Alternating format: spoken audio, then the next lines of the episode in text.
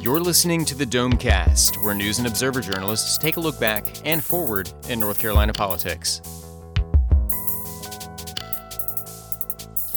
Greetings and welcome to Domecast, the News and Observer Politics podcast. I'm Dawn Vaughan here with Danielle Battaglia. Will Doran and Colin Campbell.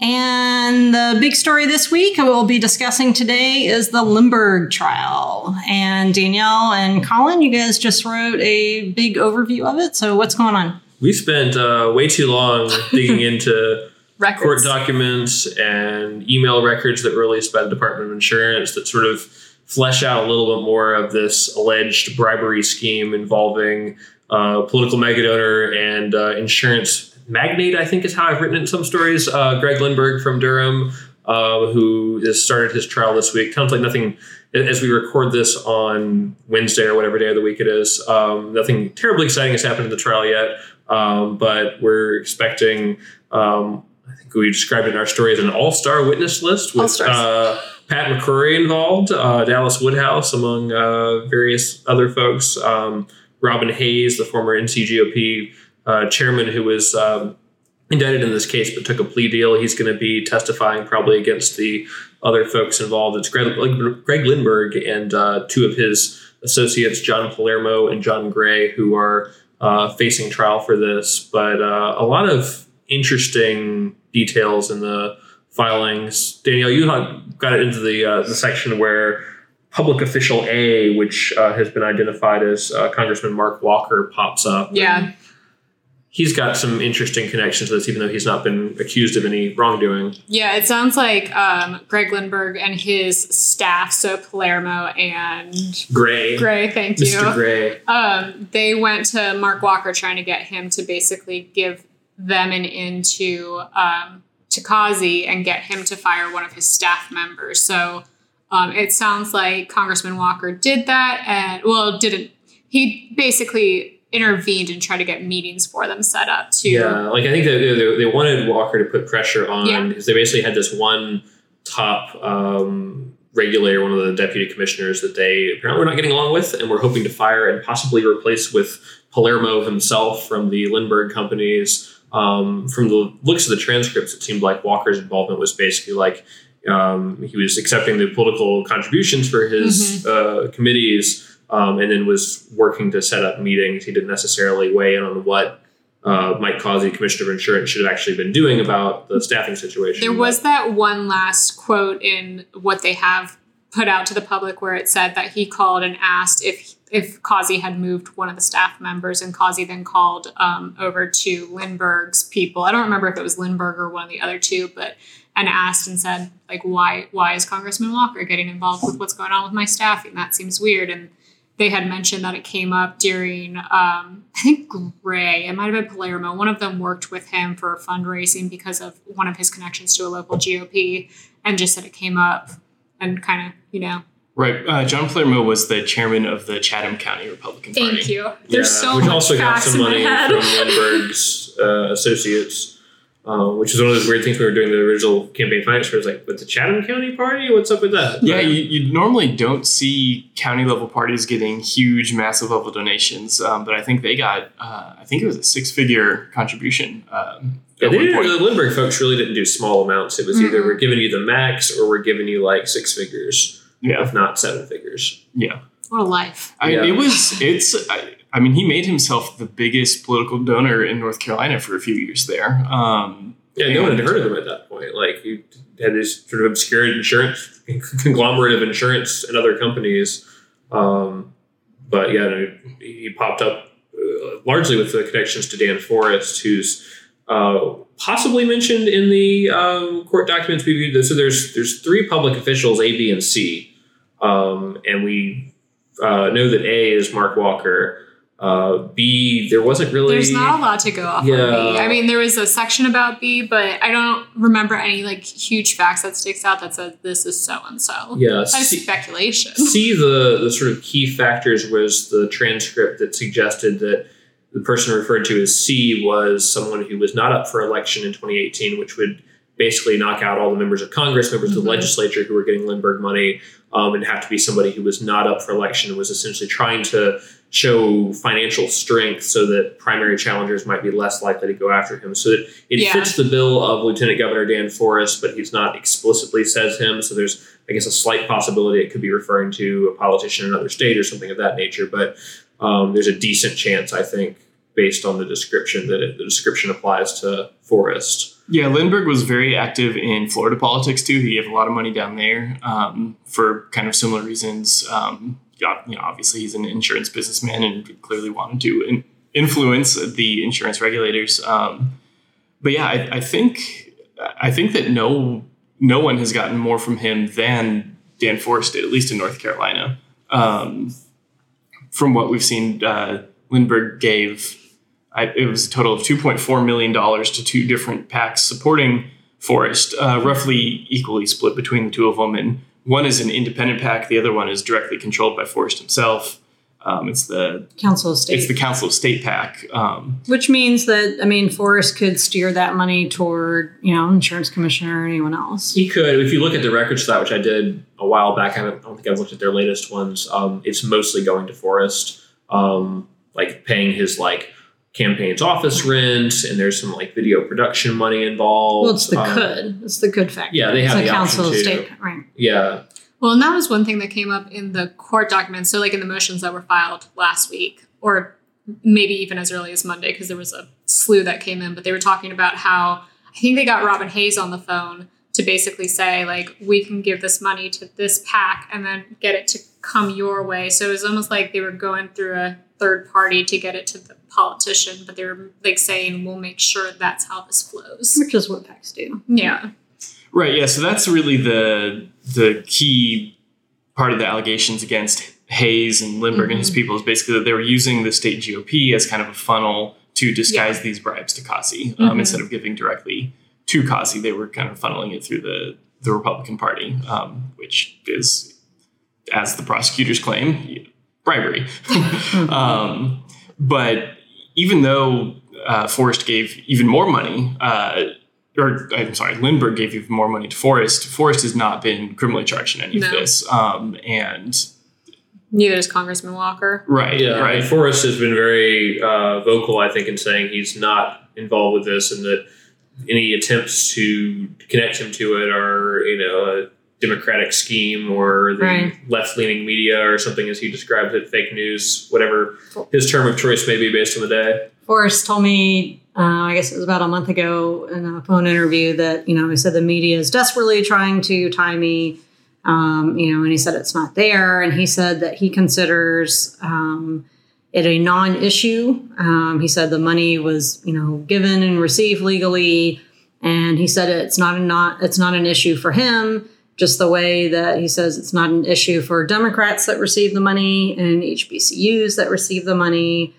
And so he doesn't see it as like the money itself exchanging. He says is you know Yeah, I, the one thing that's popped up in the uh, email records is that um, Forest and his chief of staff, Hal Weatherman, right. uh, did in fact try to set up a meeting for Lindberg with Causey around the time that Causey or that uh, Lindberg was working through a couple different channels of people he was giving money to uh, to try to get that coveted meeting. Um, because it was, it was worth noting that the office of lieutenant governor has very little power in general, and certainly not necessarily over insurance regulations and the sort of complex business interests that Dan Forest had. I mean, that's not to say that Lindberg's interest in Forest wasn't in helping to him to become the next governor, in which case, you know, he'd have more of an ability to uh, at least shape legislation, maybe, or sign legislation um, that might have an impact on insurance companies. But I mean, this is all a long time ago in the politics world. I mean, 2017 for all of this. So a lot of it too is,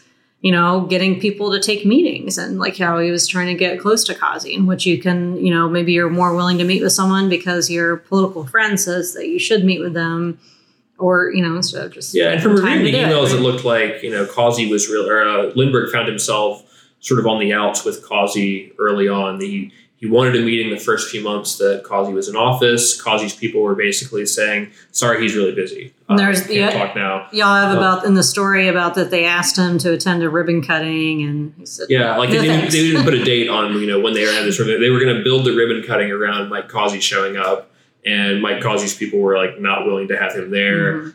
contrast that with under the prior administration, um, you know, he obviously gave a fair amount of money to the uh, committee supporting the reelection of Democrat Wayne Goodwin, who's now chairman of the state Democratic Party and is running to, against Causey to get his old office back.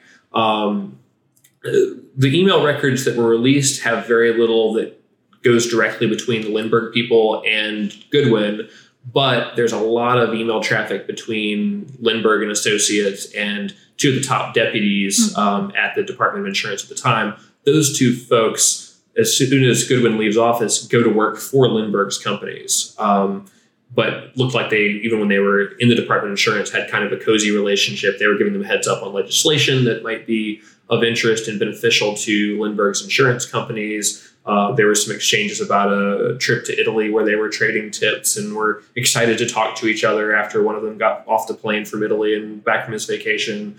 Um, so there's definitely indications that um, Lindberg probably liked the treatment he got from at least these two deputy commissioners and was with the new regime trying to establish a similar relationship. Uh, and initially, uh, with Causey not having any luck until he starts to contact some of these other Republican officials and, and try to get them to sort of make the introduction. Yeah, and this has led to a lot of consternation in the Democratic Party too, um, because obviously after Goodwin lost to Causey in 2016, he became the chairman of the Democratic Party, and uh, Lindberg uh, then gave the Democratic Party an additional $750,000, which the party declined to return after all of these criminal indictments came down against Lin- Lindberg and his associates. And there were a lot of Democrats kind of, you know, in the second, third, fourth tiers of the party leadership who wanted to give that money back because they felt it was kind of hamstringing them from really going after Forest because,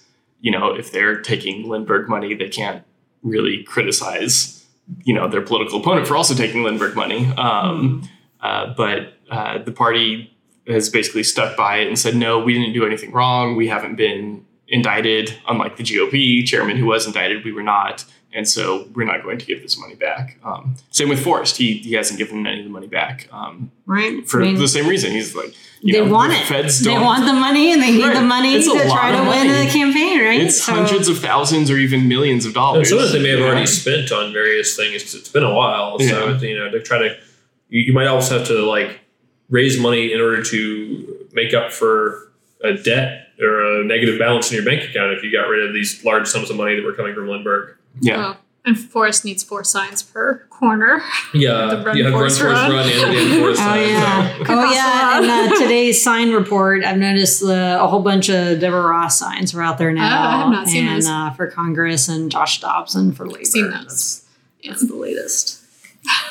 So tell us, um, what do blueberries have to do with all this? Oh this? yeah, so this is Blueberries. the fun part of this trial, and I think the judge is going to probably, from the statements he made in the first day, um, or the the judge is probably going to shut this these sidelines down and stick with the the main allegations related to the bribery charges. Uh, but the the pretrial motions were fun because they seem to be wanting to bring in all sorts of things. There was Yeah. possibilities of bringing in Greg Lindberg's divorce filings, um, Mhm. which are, are interesting because Dating there's Instagram girls. yeah, Yeah. some of these news reports about his very unique lifestyle, where he allegedly was hiring private security to uh, t- rent apartments next door to women he was dating. Um, Keep them under surveillance, like Yeah. tail their cars and stuff. so there, there seemed to be a big concern So among romantic. Li- Lindberg's attorneys that these other details were going to come up in the trial and potentially bias the jury to think that Lindberg was a shady, weird dude and therefore was somehow guilty of the other things. Uh, so they want all that taken out. And then there's blueberries. Mm-hmm. the defense. The defense wants to add in two things about uh, Causey to try to paint him like a problem, and one of them is that he,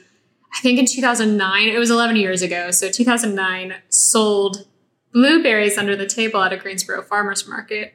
Which I had never heard of. I had to consult a Yeah, former I colleague. was picturing him a under the farmer. table like literally under the table. Yeah, Yeah, like, great. You yeah. have to go under the table to buy these blueberries, and Yeah. it's against the rules to do it that way. Well, and But- what I was unclear about is like are these blueberry allegations even proven? I, that's what I was confused about because the the motions filed. Oh, let me explain what under What the does table blueberry blueberries muffin have is to say first. about Yeah. Danielle had to consult some of I her had to con- sources in the farming community in Yeah, order so to get this. under the table blueberries means that you are selling blueberries that are bought in a store and passing them off like you grew them yourself. Ah. So, anyways, lying. um, huh? It's lying. It's line, yeah. So what I was seeing is that eventually the Greensboro Parks and Rec director, I'm sorry if I have the job title wrong, but basically leader of Parks and Rec gave back his ability to sell at the farmers market after taking away for doing this. And people were reporting back then that part of it was political pressure. Some people were saying that he didn't do anything wrong. So I'm not sure,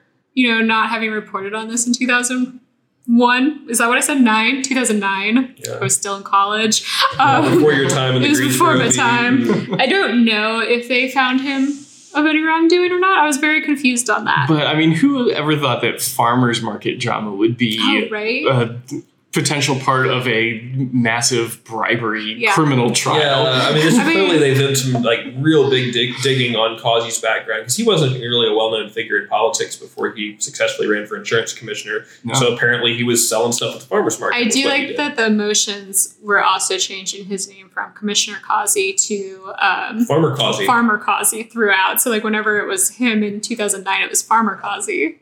And also, I didn't know he owned a farm yeah. or did not, depending on where he was getting these blueberries from. So the lesson here, folks, is all your blueberry transactions could come up later. yeah. uh, blueberries and bail bonds because the other thing was a Yeah. uh, seized insurance related bail bonds company that the Department of Insurance under Causey had taken over and the company was alleging that um, he had done so for political reasons and there were a Mhm. lot of lawsuits around that um, that I somehow got stuck covering even though it was Me too. way too esoteric. It was a weird thing that we all Yeah. have had experience covering these weird bail bonds cases. Yeah. Uh, but that has, because why wouldn't it has now coming up in the Lindberg case. Uh, uh, with the, his attorney is essentially trying to make the case that this bail bond seizure thing would somehow indicate that um, Causey will do these kind of actions against particular businesses for political reasons as Yeah. opposed to legitimate regulatory reasons. The bail bonds industry seems to find itself involved in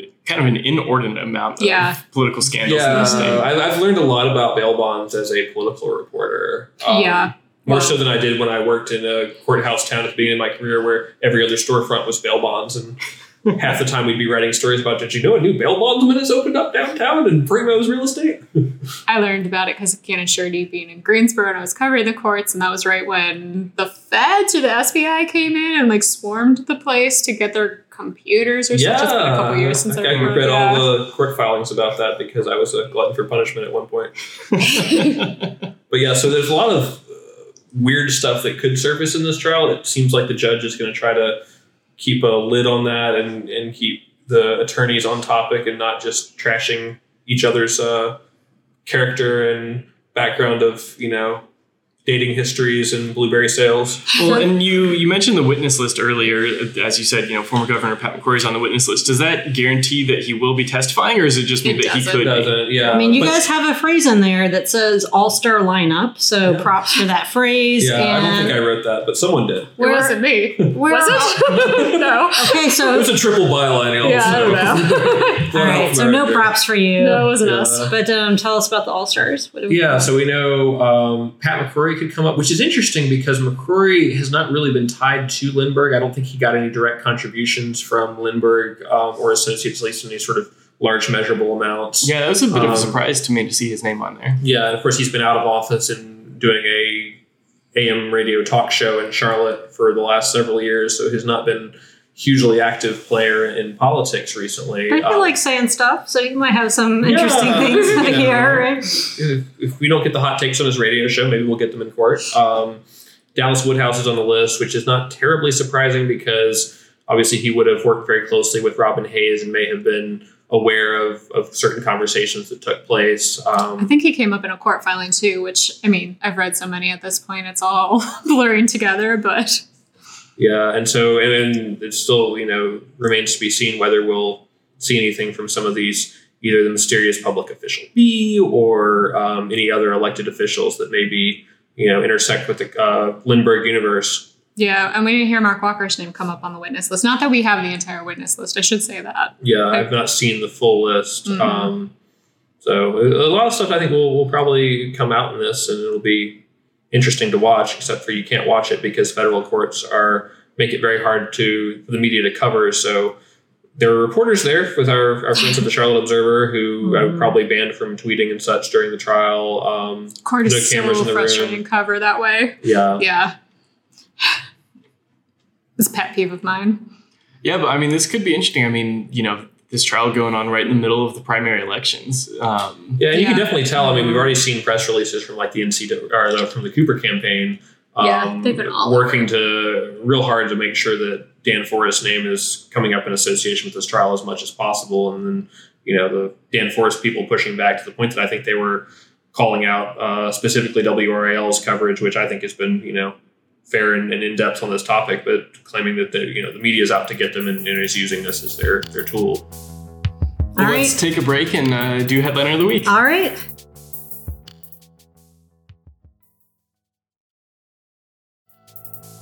All right, and we're back with headliner of the week. But first, um, y'all have been listening the last few weeks. We know it's more, I guess, democratic in a Twitter way, where we throw out our individual headliners, turn it into a Twitter poll that we tweet from Under the Dome, which is at Under the Dome. Um, of course, we'll individually retweet it. So feel free to go vote there, and then you get to help decide headliner of the week. So last week, our choices were oh, hmm, Greg Lindberg trial, Phil Berger's real estate, DHHS contractor layoffs, and ECU trustee drama. And everybody loves drama, and that's what y'all voted for the ECU trustee drama coming in with 47.8% of the votes of a whopping 23 votes. So maybe more y'all can vote next time.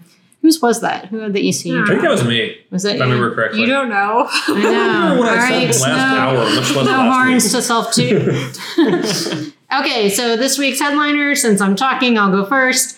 Um, mine is oh, I forgot what mine was going to be. Oh, yes, of course. Um, Super Tuesday coming up, which, as you all know, North Carolina is part of, and so one of the presidential candidate stragglers, both in the polls and in visits to our state, is actually coming here now. Amy Klobuchar, the senator from Minnesota, who um, Fox News channel just announced that she will be here for a town hall, and there's no details on that yet, but I assume that she'll have other stuff going on too, and we'll see how that pans out next week. I'm So, Danielle? choosing because you all like drama, the blueberry drama. Because Blueberry. who doesn't like food and drama? All right. The blueberries are hilarious. Um, I'm going with Michael Bloomberg. Uh, he just got endorsed this morning uh, by uh, Raleigh Mayor Mary-Ann Baldwin. Uh, he adds that uh, Charlotte Mayor uh, Vi Lyles, uh, also Nancy McFarlane, Charles Meeker, the former Raleigh mayors. So he is really kind of racking up the uh, the endorsements on the municipal level. And uh, WRAL just had a poll out earlier this week that showed Bloomberg is basically in a three way tie in North Carolina with Biden and Sanders for the top of the Democratic ticket. So lots of intrigue leading up to the, the presidential primary. All right, counting down. Colin, what you got? Um, I'm going to go with a sad one this week. Uh, State Representative Linda Johnson, uh, who is one of the, uh, the top budget writers in the House for a number of years, one of the longest serving uh, House Republican members from Cabarrus County, also very active on education issues, so very well liked among both parties. Uh, passed away this week um, after an illness. Um, so um, lots of sadness in the legislature this week, um, and probably a, a funeral arrangements uh, coming for her. And uh, the Cabarrus County Republican Party will have to find someone to serve out the rest of her term. So to take us on a downer, I'm going with uh, Representative Linda Johnson. She was really, really well respected over the legislature. I mean, Yeah, not a name you saw in the news a lot, but she was definitely you know a really influential behind the scenes figure. All right. Well, thank you for listening. Um, I'm Dawn Vaughan with Danielle Battaglia, Will Doran, and Colin Campbell. See you next time. You've been listening to the Domecast, a production of the News and Observer and the Insider State Government News Service. You can keep up with the conversation by reading Under the Dome in the daily print edition or online at newsobserver.com. The Insider is found online at ncinsider.com.